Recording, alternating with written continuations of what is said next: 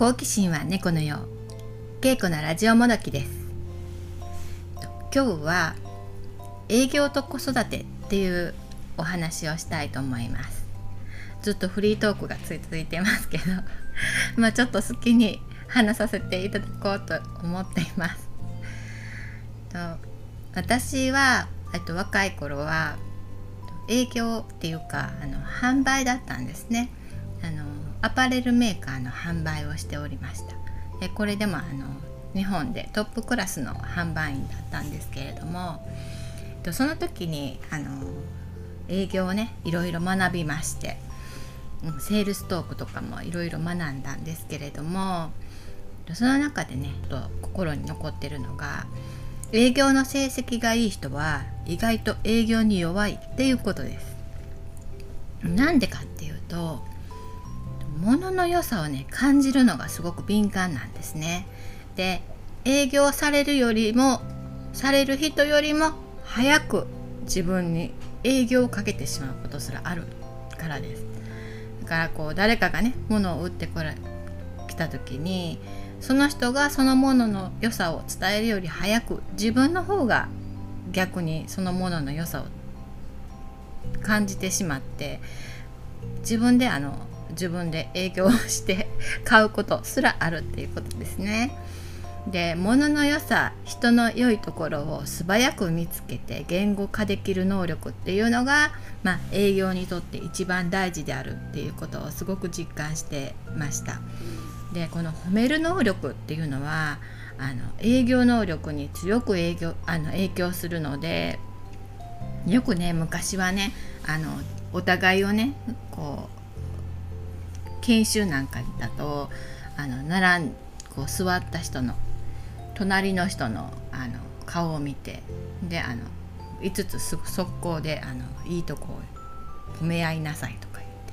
でもあれ狙いが通りじゃなくってとりあえずなんかこう言おうとするのでお決まりのねセリフをみんな言い合ったりしてあれ研修の意味があったのかどうかちょっとちょっとよくわからないんですけどあの狙いというのはあの相手をよく観察する能力ですね。そういう力を身につけようということなんですよね。でこれはね子育てにも通じるんですね。ね子供の良いところを素早く見つける能力。であと子供にああの周りの人に対して子供の良いところを伝える能力。これはね子育てにとってとってもね大切な能力だとね実感していました。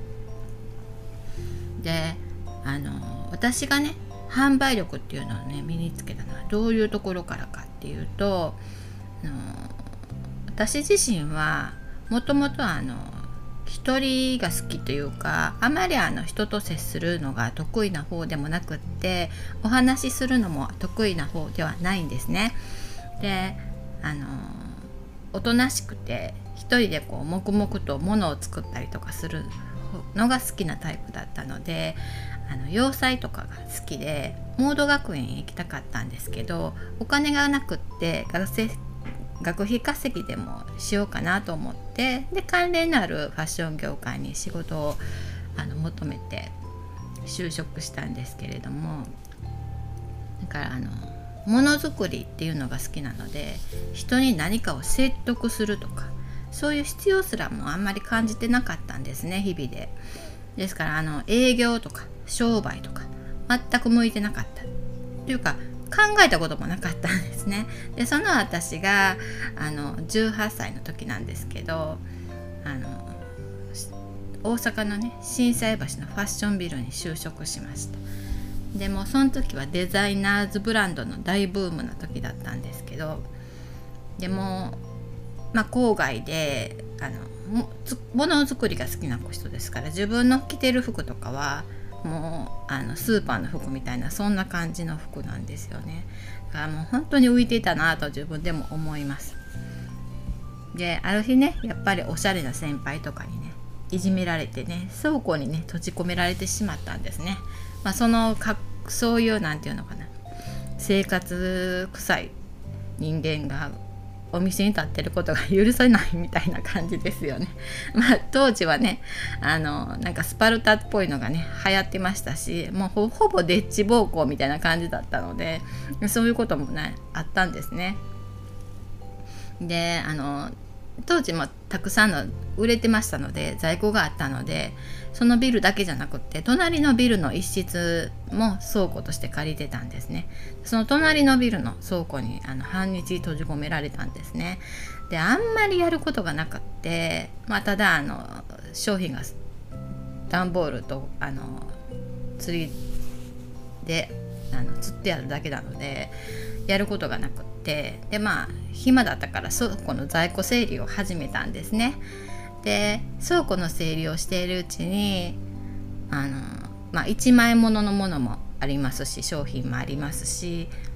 数枚のものも多いんですけど奥の方にねポツンとねそれも山のようにねあの忘れられたかのようなパッキンがあるわけですよ。ちょっとねあのネズミが出そうなようなね感じのボロいところでねでまあパッキンって段ボールなんですけどね。それが積まれてるんですね。でその中にたくさんのねあのニットスカートとセーターのねあのセットセット売りができるような単品なんですけどセット売りができるような柄の上下がね入ってたんですね。でそれが、まあ、いわゆる売れ残りっていうものなんですけどでそこでねちょっとねまあ、あまりに時間が余ってるのでちょっと考えてみたんですよね。でここにたくさんあるってことは、まあ、お店としてはその展示会の時ですよね、まあ、大体あの半年ぐらい前から1年ぐらい前に注文あの展示会っていうのがあってでそこであの店舗として注文するんですよね。であのその注文したものが半年から経ってからまあ届くんですけどその時は展示会の時はいいと思って注文したはずだったよねと思ってで本社にまあ押し付けられるってことも稀にあるんですけどでもいいと思って作った時はねいいと思って作ったはずでデザイナーさんとかあとあの繊維をねあの仕入れてくる人とかそういったことが人がたちが、まあ、いいと思ったからたくさん注文したんだろうと考えたわけですね。で本当はきっとおしゃれなものなんだろうということを考えてみましたでよく見ると、まあ、編み地といい縫製といい、まあ、結構凝ったデザインだったんですね。でただあの色とかね柄とかが個性的でちょっとだからこだわりすぎたっていう感じでしょうかね。だから合わせにくいと思われて気軽に買う商品っていう感じではなかったっていうことだったんですね。で売る方はコーディネートしてねあの見せてこんな感じで着たら方がいいですよみたいなことが基本なのでよっぽど営業の腕が良くないとあの柄物っていうのをねバンバンこう数を売っていくっていうのはね難しかったりとかするんですよね。でそんなことはねまあその当時はまだ全然知らないわけですよね。でその服の何が良くてこんなに作られたのか何が注文何が良くてこんなに注文されたかっていうのをねただひたすらあの想像したわけですね。で、まあ、手がかりはもうタグに書いてある素材ぐらいですよね。でそこであの倉庫にあるものとあのいろいろコーディネートをしてみたわけですね。まあ、暇ですから で合わせていくうちにいろいろな無地のデザインのものがほとんどその柄に合うようにできてることに気がつくんですね。同じブランドってそういう風にできてますよね、まあ、それだけでもあのそのその当たり前のことでもその時は驚きだったんですね。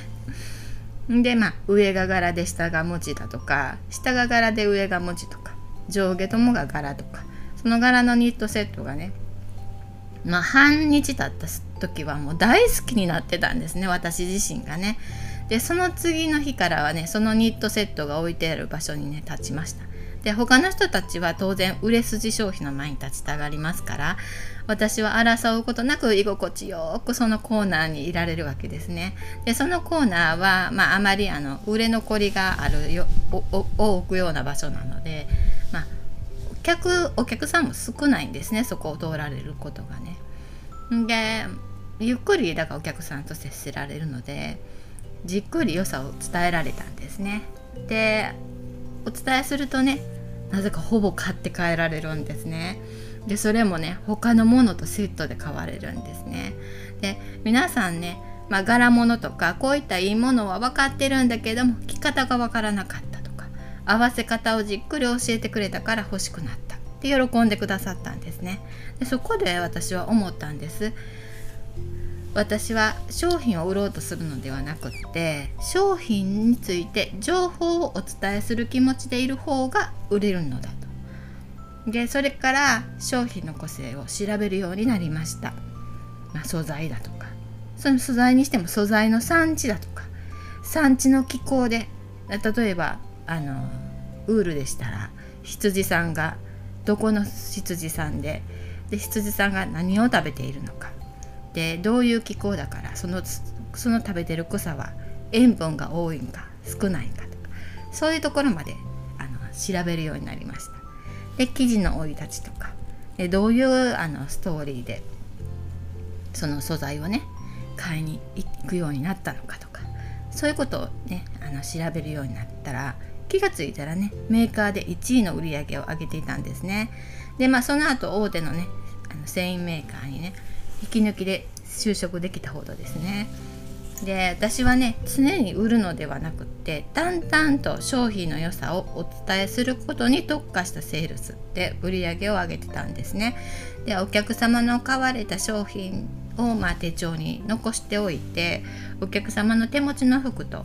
コーディネートを提案したりとか常に情報提供するっていうのがセールススタイルだったんです。で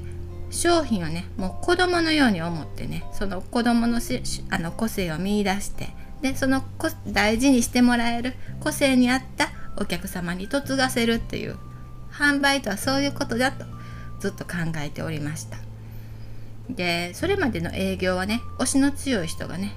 営業に向いているって言われてたのでまあ私はちょっと変わりだねっていう感じですね。で私のまあ欠点としては営業トークがなく長いんですよね。であのトークが長くてでそれであの売れなかったら何してるんだって感じになりますよね。しかしねあのリターンが大きいんですね。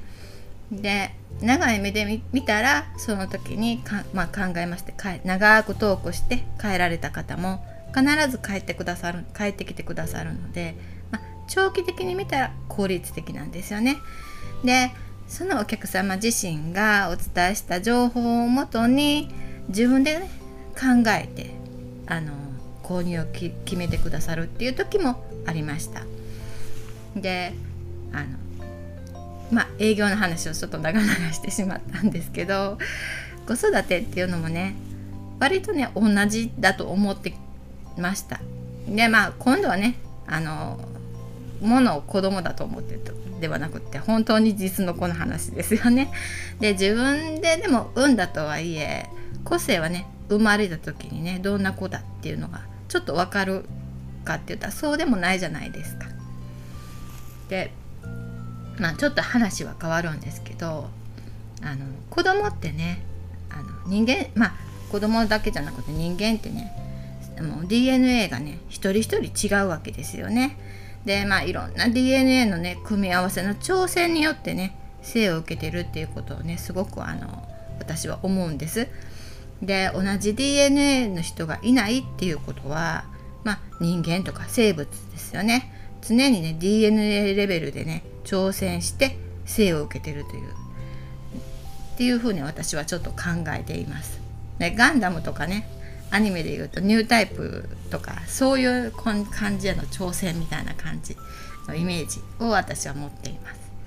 である程度ねカテゴリーには分けられるかもしれませんね。白人だとか黄色人種とかそういう肌の色でもか分けられますし、まあ、体の特徴、ね、マッチョとか、ね、ぽっちゃりとかあとはね障害でもねあの死体不自由とかねいろいろありますよね。であの知的の分野でも分けられますし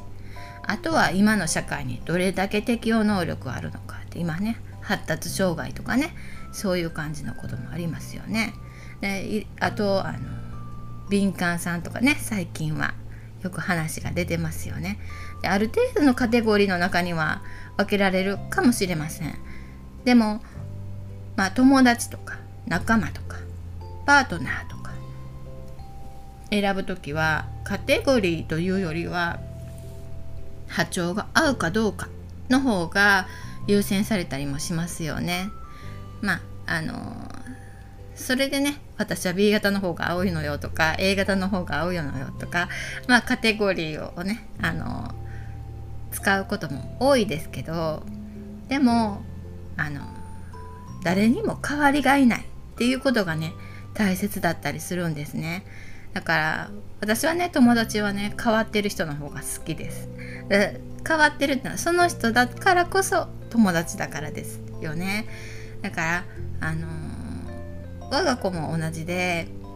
いくら育児書や検診があったとしてもその枠に入るとは限らないと思っています。で良いとか悪いとかではなくてこの子はどんな子だろうという好奇心が大切だと思っていますねであのそんなね育児書とかねそういう子に中にねほんまにきっちり入る子がいたとしたらねそれはそれでね変わってるかもしれないと思うんですよね。ででもじゃあ育児書がね必要ないかって言ったらまたちょっと違うと思うんです。でその通りなのかどうかっていうね観察材料としてね使えばいいかなって私は思っています。で年配の人の忠告も同じように思っています。あのそうなのって一度じゃあそうそうかどうか試してみましょうってそれでいいのだと思いますね。でそしてうまくいかなかった時に何が自分の子にとって嫌なポイントなのか探っていくんですよね。何が嫌でこれはうまくいかなかったのかなとか、まあ、これがうまくいった理由は何なのかなとかで同じことを試しても一方は大事大丈夫で一方はすごく拒否されるとかいうこともありますよね。なそれはどの条件が違ってたんだろうとかね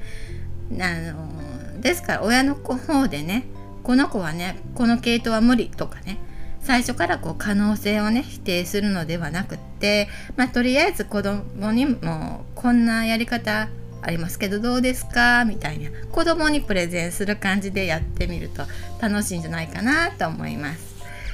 案外ね誰にもねあのプレゼンですから親は傷つかないし子どもの個性も分かりやすいし、まあ、忠告した方にもね頭からもうそれは無理ですとかって否定するよりはいい印象になりますし一石三鳥ですね。でたとえ子供にね発達さ障害があると診断された場合でもまあそれは全く同じことですね。そのカテゴリーにあるからといって一人一人個性が違いますのでね。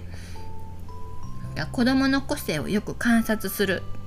これがね子育てで一番大切なことだと思います。で親子関係をね良くする上でも重要だと思います。誰だってね自分をよく知ってくれてる人っていうのは大切ですよね。で特にね内面的な部分を分かってくれる人は親でなくてもね本当に貴重ね大切な存在になると思います。で自分の子供とねあのせっかくね縁があって親子になったのですからねそういうあのどういう子なのか内面をねよく知っていくっていうね。そういうあの努力っていうのはあの社会に適応するかとか普通であるかどうかとかそんなことよりずっと大切なんじゃないかなって。まああの子育てがね終わって今あの息子とね仲良くできてる今だからこそ思うことでありますね。では今回はちょっと長くなりましたけれど。また次回気まぐれに配信したいと思います。では。